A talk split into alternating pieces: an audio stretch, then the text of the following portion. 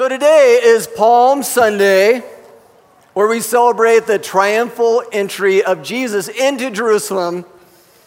Now, this sets into motion what we would call Holy Week, or some people call it Passion Week. I might refer to one or the other. This is the final week of Jesus' earthly ministry. And the most important week on the Christian calendar, like this is it. There's other seasons that are important, but this is like the top. This week is the most important week on the Christian docket. Now, Palm Sunday, which of course is today, and there's a, a series of events that unfold during the week, during this Passion Week. And so uh, the first is that, of course, Jesus comes in to the city, which we're going to talk a little bit about in a moment. But then the next day, Jesus clears the temple because of all the shenanigans that are taking place there. And they're ripping off the people and making it really about money and having overcharged charged, um, sheep and other uh, ways of sacrifice and for people to express their dedication to the Lord and really making it like a money market scheme. And so Jesus clears them out. And then the next day, he spends it with disciples on the Mount of Olives and one of his more well known te- times of teaching, where he talks about end times, talks about second coming and his return. And then two days later, he has the Last Supper with his disciples in the upper room. And that very night, he's betrayed by a friend with a kiss. And then this sets into motion all the events of his trial and ultimately ending up with the crucifixion of our Lord and Savior. And then that, of course, leads us with Good Friday and then on to Easter. And I would hope that you would join us for Good Friday services. We actually have two of them, and for Easter, that, that you join us because this is really the climax of this Passion Week. So we have an action packed week ahead of us. And we're going to look at this story a little more detail of Jesus' entry into Jerusalem. So the triumphal entry is documented in all four of the Gospels, but we're going to be reading out of Matthew chapter 21, verses 1 through 11. First 11 verses. So you can turn there, you can pull out the notes in front of you that we've given you, or uh, you can turn on your device and, and we'll go through it together. So in verse 1, says, As they approached Jerusalem and came to Bethphage on the Mount of Olives, Jesus sent two disciples, saying to them, Go to the village ahead of you, and at once you'll find a donkey tied there, with her colt by her. Untie them and bring them to me. If anyone says anything to you, say that the Lord needs them, and he will send them right away. This took place, fulfill what was spoken through the prophet. Say to daughter Zion, See, your king comes to you, gentle and riding on a donkey, on a colt, the foal of the donkey. The disciples went and did as Jesus had instructed them. They brought the donkey and the colt and placed their cloaks on them for Jesus to sit on. A very large crowd spread their cloaks on the road, while others cut branches from the trees and spread them on the road. The crowds that went ahead of him and those that followed shouted, Hosanna to the Son of David! Blessed is he who comes in the name of the Lord. Hosanna in the highest heaven. When Jesus entered Jerusalem, the whole city was stirred and asked, Who is this? The crowds answered, This is Jesus, the prophet from Nazareth in Galilee. Friends, let's pray together. Or as we look at the beginning of this Holy Week, Passion Week, we're reminded of the passion that you have for us. This whole week took place, transpired because of your great love for us each one of us, for humanity. You're willing to send your son as a suffering servant who ultimately went to the cross in our stead, in our place. Lord, thank you for the hope that we have because of Jesus who went before us. Lord, I pray that you would give us soft hearts, help us to receive. Lord, I know many of us, we, we've, we've read this passage, we, we've heard messages in the past about the triumphal entry. Lord, I pray that there'd be something that would resonate with each one. Lord, you would, you would open our eyes to maybe a nugget of truth or that we could walk away with. And Lord, help us to help us to receive it. Lord, I believe there's a work you want to do in each heart, each one. So, Lord, we give this time to you in Jesus' name. And we all said, Amen. So, the focus this morning is the King we want. the king we want. Asking, really, what kind of leader do we want is not always the best question. In fact, the better question would be what do we need?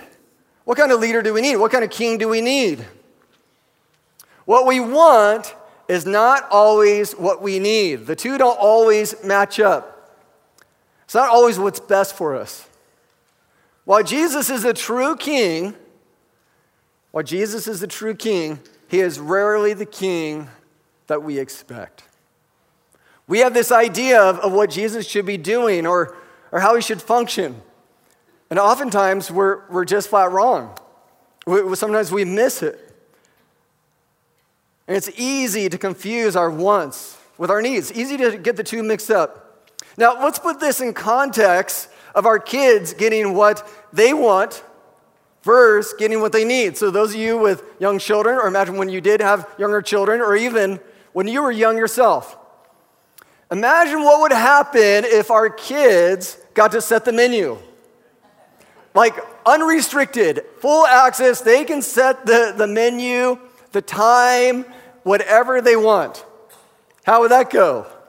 How, are, you, are you imagining this with me? I could just picture in the morning, you know, got started off with some Cocoa Puffs.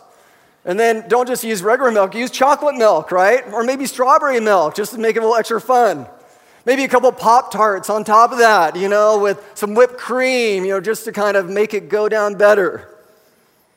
Maybe the more nutritious part of the day would be rotating between Domino's, McDonald's, and Taco Bell. You know, and maybe the only vegetable is, you know, you're adding the, the hot sauce because it's made from chili. Then you wash it all down, you know, like with an ICEE, uh, with a red vine straw. Any other suggestions? Or, what? Crunchy chicken. Crunchy chicken? Nice. Anything else? Look, you get the point. It would be a disaster, right? Root beer floats at midnight. I mean, it would be terrible. It wouldn't work very well. Look, what we need, what we need is some protein, maybe some fiber in there, maybe something that's actually green and a little leafy, maybe some veggies or some fruit. We'd need to cut back maybe on the sugar and the, and the caffeine. You can see how we can often get our wants and our needs mixed up. We can confuse the two, don't we? Now, first century Israel was not a whole lot different. There was confusion of who Jesus was. It's who they thought they wanted compared to who he really was and what they needed. As Jesus' disciples get ready to depart for Jerusalem to celebrate the Passover, Jesus sets the stage and reveals to his disciples the game plan.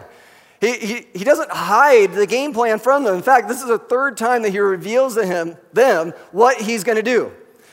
In Matthew chapter 20, just a chapter before, Jesus says, We are going up to Jerusalem, and the Son of Man will be betrayed over to the chief priests and the teachers of the law. They will condemn him to death and will hand him over to the Gentiles and be mocked and flogged and crucified. On the third day, he'll be raised to life. I mean, Jesus didn't pull any punches here. He made it real clear what he's going to be doing, what's going to happen to him. The phrase, Son of Man, was, was the title that he used all throughout the Gospels. He didn't pull any punches. He was very straightforward with his crusty true, his crusty, crusty true? No, trusty crew and what, yeah, maybe a little crusty too. Maybe they had issues they're working on. Uh, I should just stay away from like trying to run. Look, it just didn't compute. It didn't compute at all. It's just like telling an engineer trying to explain to me, you know, engineer explain to me maybe like how an airplane stays up in the air. I'll just kind of fog over with those details. Or maybe, you know, a tax consultant talked to me about tax code and how to file taxes correctly. I would just kind of fog over. That's not exactly um, I'm going to be able to track with them or what I want to hear. I think there was a fog as well for the disciples. It, it just wasn't making sense. It wasn't just registering for them.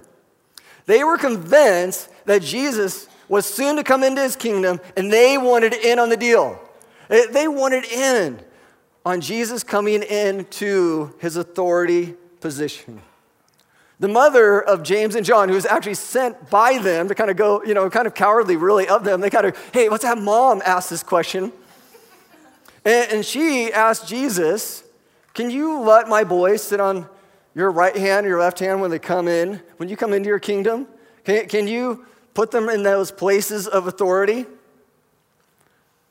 They saw all the miracles. They, they saw the power of Jesus. They saw the healing. He healed tons of people all at the same time. There were small cases and bigger instances. He had power to calm the storms. They heard the amazing teachings and the parables. They witnessed the casting out of many demons, confronting the religious rulers of the day. Jesus explains to him, He says, Whoever wants to become great among you must be your servant. And whoever wants to be first must be your slave. Just as the Son of Man did not come to be served, but to serve and to give his life as a ransom for many. Jesus lays out in advance that he's come as a servant, and that's the model we have for us. It's an upside down kingdom. It's okay to desire greatness, he says, but you get there a different route. You get there through serving, you get there through humility. Now, Jesus and his crew were nearing Jerusalem at this point. They're getting close. Now, what I want you to see is that this is really a story about Jesus doing unexpected things. It's really a story about Jesus doing unexpected things. First, we see an unexpected request. Says, As they approached Jerusalem and came to Bethphage on the Mount of Olives, Jesus sent two disciples, saying to them, Go to the village ahead of you, and at once you'll find a donkey tied there and with her colt by her. Untie them and bring them to me. If anyone says anything to you, say that the Lord needs them, and he will send them right away. This took place to fulfill what was spoken through the prophet. Say to daughter Zion, See, your king comes to you, gentle and riding on a donkey, on a colt, the foal of a donkey. The, the context here is that Passover will be celebrated several days later, and the scene is set. The, the number of worshipers in Jerusalem is swelling. We've over 2 million people. And if you've ever been to Jerusalem or even see pictures or video of it, it's not a very big place. And it's bursting with life and energy. And so it's just packed to the gills. Before entering into Jerusalem, they stopped this little hamlet of Bethphage, known for its close association with the Mount of Olives. They would enter through the east gate as they go in. Now, we're going to take a moment here and we're going to go through this story and really having two scenes. We're going to talk about having camera one and camera two. Camera one would be what they wanted or what the expectation was. Camera two would be the reality or what actually transpired and what we actually need. And so we're going to go back and forth between camera one and camera two. Camera one is really imagine with me what the scenario could be like. So here we go. Camera one, the king that they wanted. The disciples believe that they're setting the stage for a hero. This is going to be this grand entry. Jesus is going to come on the scene. So they believe we're going to set the stage for this. We get to be a part of making these arrangements. Disciples are thinking this is Jesus' big moment, entering Jerusalem. Surely they knew about the prophecies of the Messiah who will establish justice and righteousness, smite his enemies, namely the Romans at this time. Now, let's just imagine. We're just imagining what this preparation might have looked like. So, camera one, here we go. It's going to start rolling. The disciples go ahead of Jesus and they make plans for this grand entrance. They go find a grand war horse ready with all the ornate headgear and a saddle that goes with it. Uh, they make plans at the eastern gates, just kind of like burst open at the perfect time when Jesus shows up. They make plans for the red carpet to just be rolled out and for flowers and baskets to be thrown by the dancers in front. All the Jewish dignitaries and officials are being notified. They're being notified of the timing and for them to be at the right place on cue. And there's great anticipation and they're excited about this. The arrangements of the feast, they spared no expense and, and got the best that the Middle East could offer. The timing of all of this had to be just right. So the disciples were basically becoming like event coordinators or arrangers. Okay, so that was camera one. Now let's go to camera two. This is the king that they needed gentle and humble servant. This is what they needed, and we're going to see this story play out. This is actually how it went. Jesus gives very specific direction, very specific knowledge about his transportation into the city. And sends two of his disciples into the village. He tells them where they'll find the donkey and provides them with the answer to the question that the owner should ask or, or question them about it. They must have felt like they're being asked to steal a car, right? I mean, they're not asking permission to go and untie this donkey. Jesus has said, untie it. And if someone asks you, tell them that the Lord needs it. So it wasn't just also a donkey, it was a package deal with a mother and her offspring, the colt, never ridden before. The mom is there probably to keep the young one calm. But you can imagine this wasn't a fast process. Donkeys aren't known for their speed, right?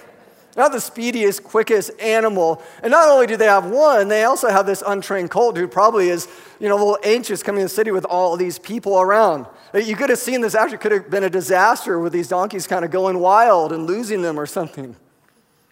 But this is fulfillment of the prophecy of the entrance of the Messiah. The prophecy was see, your king comes to you gentle and riding on a donkey. It's very simple. Now you can imagine the disciples thinking, out of all the prophecies concerning the Messiah, this is the one that Jesus chooses. This is the one that Jesus goes with. Really? I mean, there's a lot of prophecies of him coming with power and, and might and, and donkey. Really?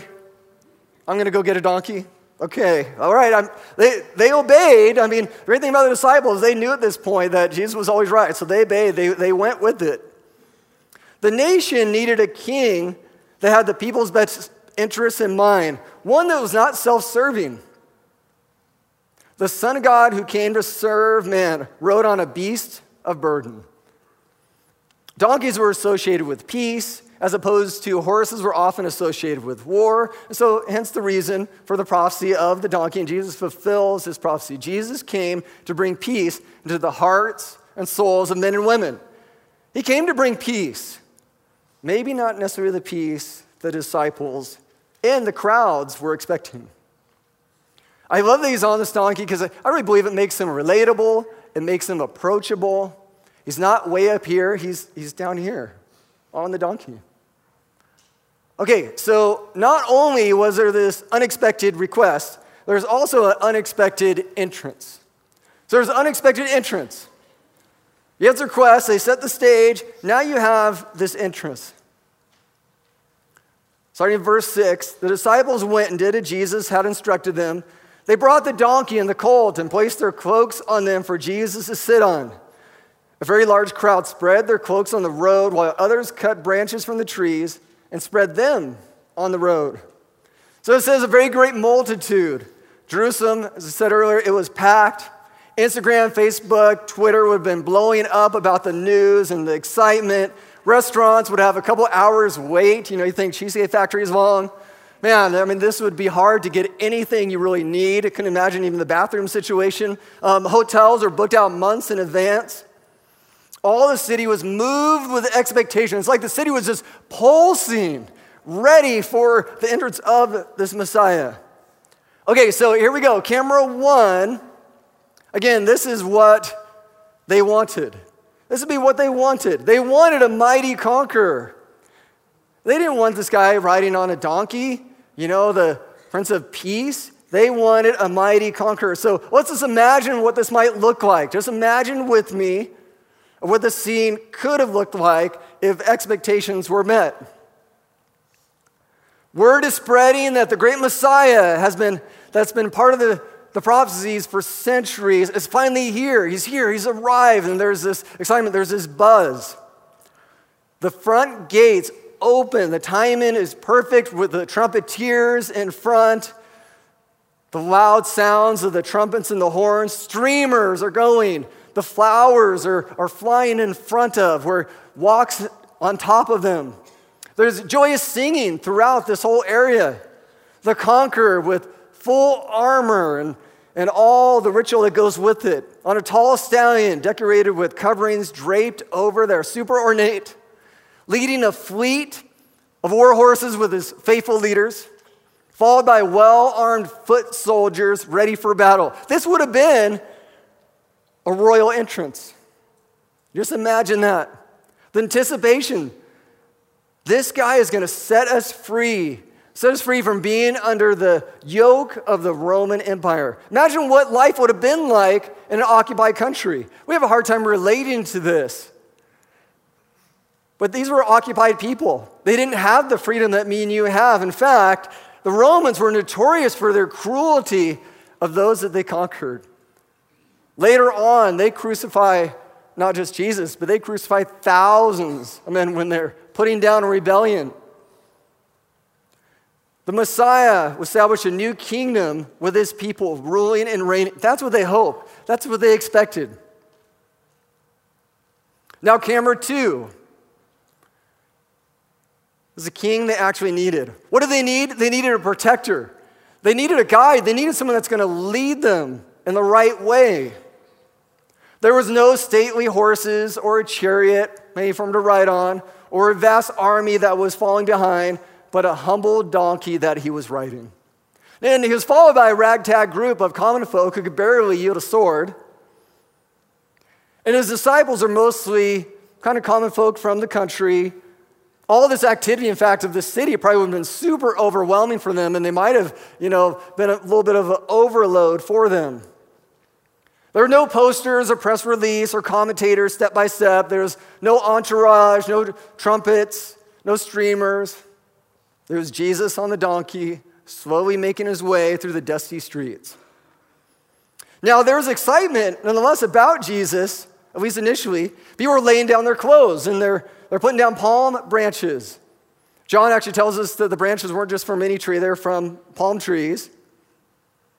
And it was customary for citizens to throw their garments in the road for the monarch to step over. It was a sign of respect, it shown respect and their submission to the authority. So basically, what they're saying is, we place ourselves at your feet, and if you need to walk over us, that's fine with us. The mission is greater than, than us, we submit to it. And the idea of the palm branches is the emblem of victory.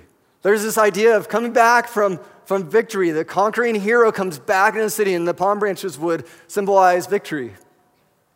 Okay, now the reality is that there's a battle. There's a battle going on, but it's a different kind of battle battle for the souls of men and women. Jesus came to set people free, came to set people free to serve the true God. He came to set them free from the bondage. They could be set free from Rome, but still be held hostage to the bondage of sin. And Jesus came to take those shackles off. 1 John chapter 3, verse 8 it says, The reason the Son of God appeared was to destroy the devil's work. There's work the devil did. He, he held people in bondage. We're born in this sinful condition. And the devil wanted to keep people there. Jesus came to set us free. So we're going to see as the story progresses we see an unexpected deliverer. We're going to see an unexpected deliverer. This is not how they thought it was going to go down. Jesus is the unexpected deliverer. In verse 9 says the crowds that went ahead of him and those that followed shouted, Hosanna to the Son of David! Blessed is he who comes in the name of the Lord! Hosanna in the highest heaven! When Jesus entered Jerusalem, the whole city was stirred and asked, Who is this? The crowds answered, this is Jesus, the prophet from Nazareth in Galilee. Okay, so go with me. Camera one the king that they wanted. They wanted a deliverer who's going to free them from their present circumstances.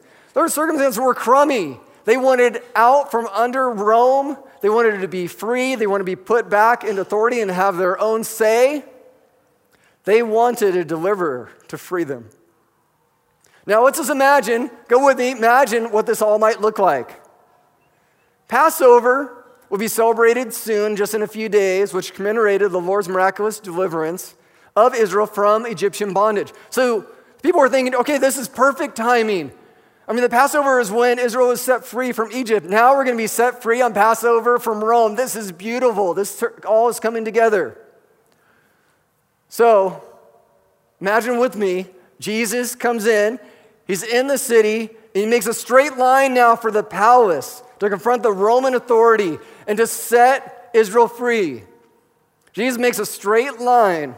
He goes straight to them. Now, his soldiers try to get in the way and they attempt to stop the procession. With a flick of his hand, their swords melt like wax.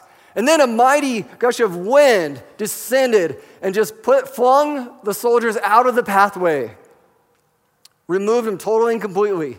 Now, as they approach the Roman soldiers, come around and they go up. Jesus goes up to where the rulers are and mounted troops surround him. Just like in Indiana Jones, Raiders of the Lost Ark, lightning shoots forth from them, takes out all the enemies that would oppose him, and the palace begins to crumble in front. The enemy is now removed. And his armed disciples take up positions around Jesus, and Jesus begins to award ruling positions to the Jewish people who now have this special standing in this new era. That's what they imagined. Maybe that's what they hoped. Okay, but camera two. Camera two is what Jesus really was and what they needed. The king they actually needed was a savior to deliver them from the curse of sin and death.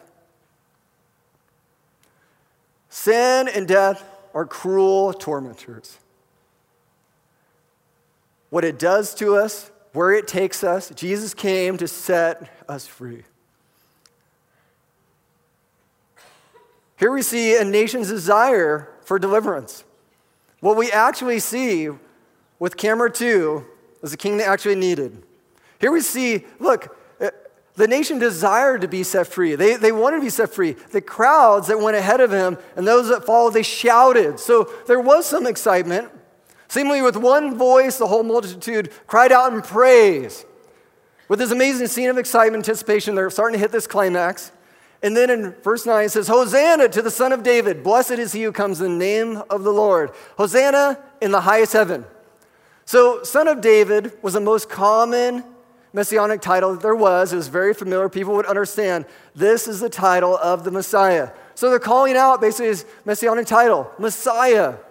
And then Hosanna is a heartfelt plea that means save now. No more waiting, save now.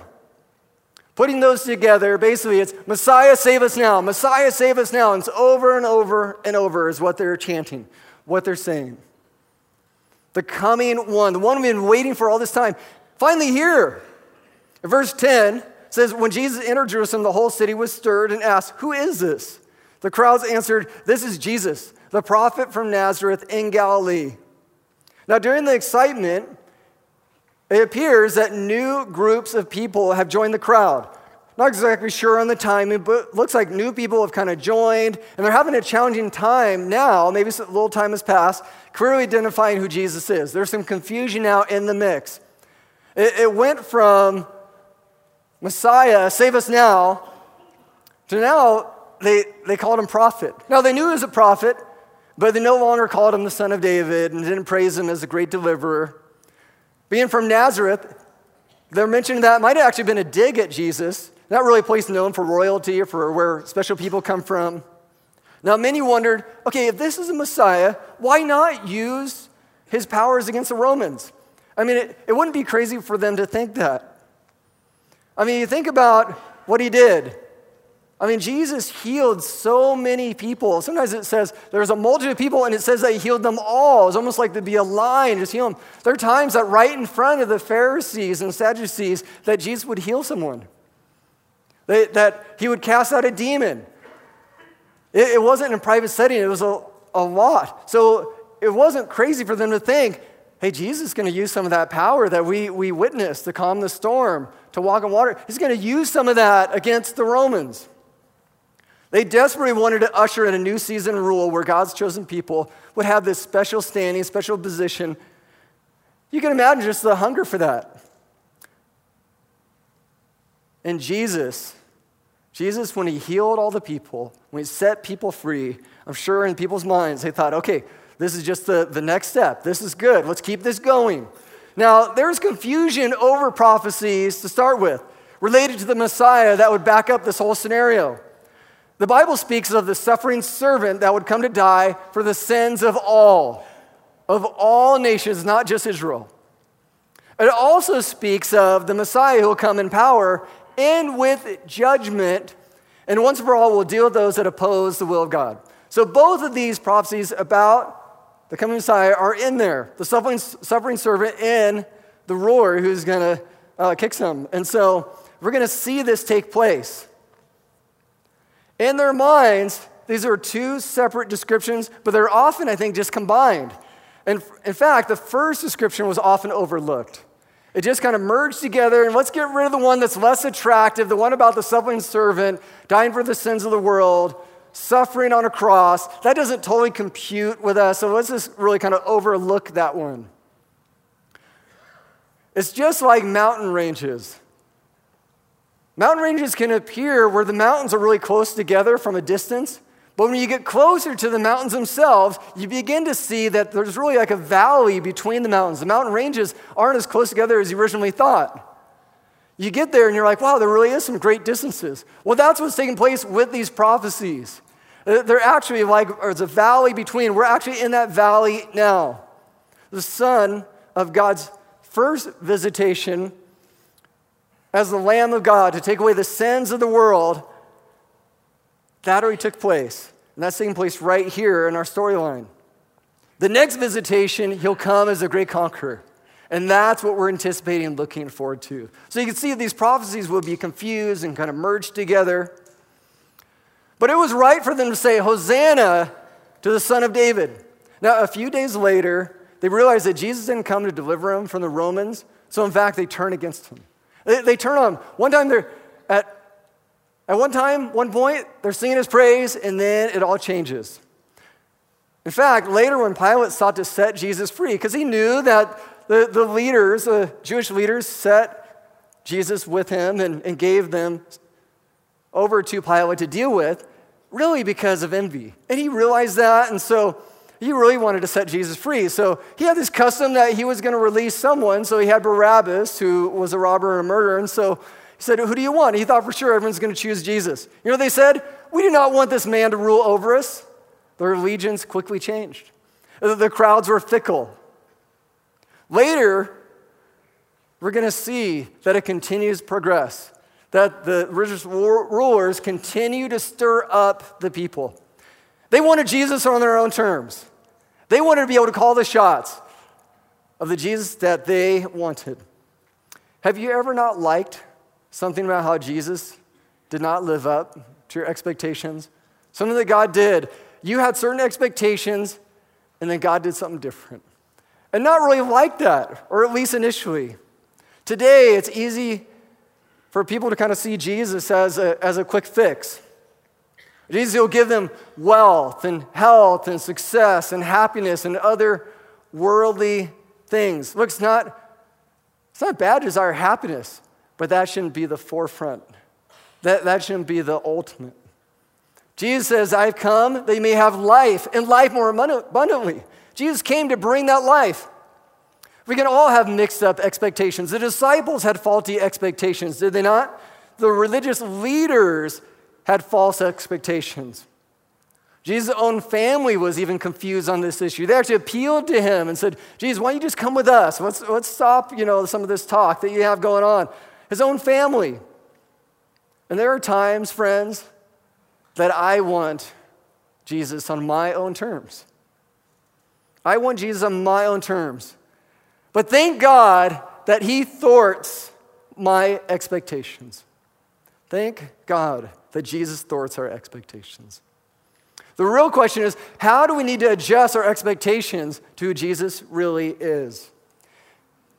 Maybe it's a job. Maybe you thought you're going to be on this career path and things just didn't work out that way, so your job took a turn.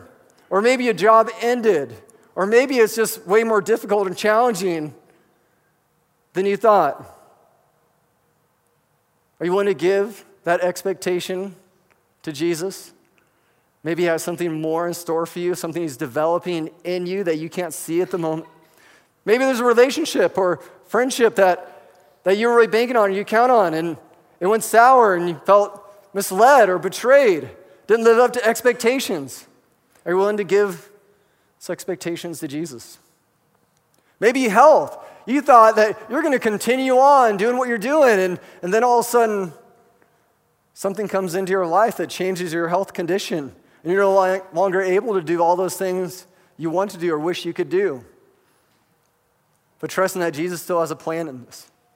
There's something that He's doing in you and through you that wouldn't happen otherwise if you didn't go through this valley. Maybe it's your family or marriage just isn't living up to your expectations. Who had um, some mix up expectations before you got married, right? You had some expectations of what you thought everything was going to happen. Maybe even how, you know, how great and wonderful it is having children, but maybe things uh, didn't go exactly as planned, and there's always some curveballs there, right? You know I'm talking about. Are you willing to give those expectations to the Lord? Are we going to trust Him for it? We need to allow Jesus to be the Messiah that He needs to be, and we need Him to be, not just who we want. Jesus is a king we need. Now, soon, friends, we're going to transition to a time of communion. And those of you that are helping to serve communion may head to the back to help prepare that. Now, communion, we have the, the two elements. These are really symbols of what Jesus did for us the bread and the cup, symbol of the sacrifice Jesus made for us. The book of Hebrews talks about Jesus being our forerunner, where Jesus actually went before us and and made a pathway for us to have a relationship with God. Jesus cleared the path, cleared the way, and you know, there's no forerunner if there aren't after runners. And that's us. We have to follow after the path that He made. He cleared for us to have this relationship with the Father. Jesus made a way for us to have a relationship with God, the creator of the universe. You know, we were designed to have a relationship with Him. And Jesus made that happen by being the front runner, by being the forerunner. Jesus cleared the way for us to receive forgiveness, and He removed the sin that would make that impossible to spend eternity with Him. He gives us new life. Jesus says, I have come may have life and life more abundantly. Jesus gives us hope of eternity. We can spend eternity with Him in heaven, and He has role for us. You don't picture any of the angels being born in heaven. He has eternal life. He has hope for us here and as we look forward. The Son of Man did not come to be served, but to serve and to give his life as a ransom for many. This is something we cannot do for ourselves. It cannot be owed, cannot be earned in any way, shape, or fashion. Friends, will you just pray with me? And I'm going to ask as you pray with your, with your eyes closed, will you just extend your hands? I'm going to ask that you just extend your hands with the palms open. Lord, we come before you with open arms, open hands, Lord, we give our expectations to you. Lord, we, we give you our expectations. Lord, ways that, Lord, our expectations maybe haven't been fulfilled. Maybe ideas or concepts that we have that we just need to give to you. Lord, I pray we would no longer struggle with you on those, we no longer have tug of war. We would surrender those. Lord, we give those to you now. Lord, whatever it is, Lord, I pray just in the hearts of myself, my friends here, would be to actually picture whatever that is, that expectation that, Lord, we could offer to you. Lord, we put it on the altar. Lord, we say, here it is, Lord. You know what's best. You know what we need. Thank you that Jesus is what we need. Thank you that Jesus made the way, that Jesus cleared the path. So, Lord, as we worship you, may we worship you with all of our hearts. Lord, thank you for the sacrifice of Jesus that we're going to be able to partake in for this time of communion. In Jesus' name.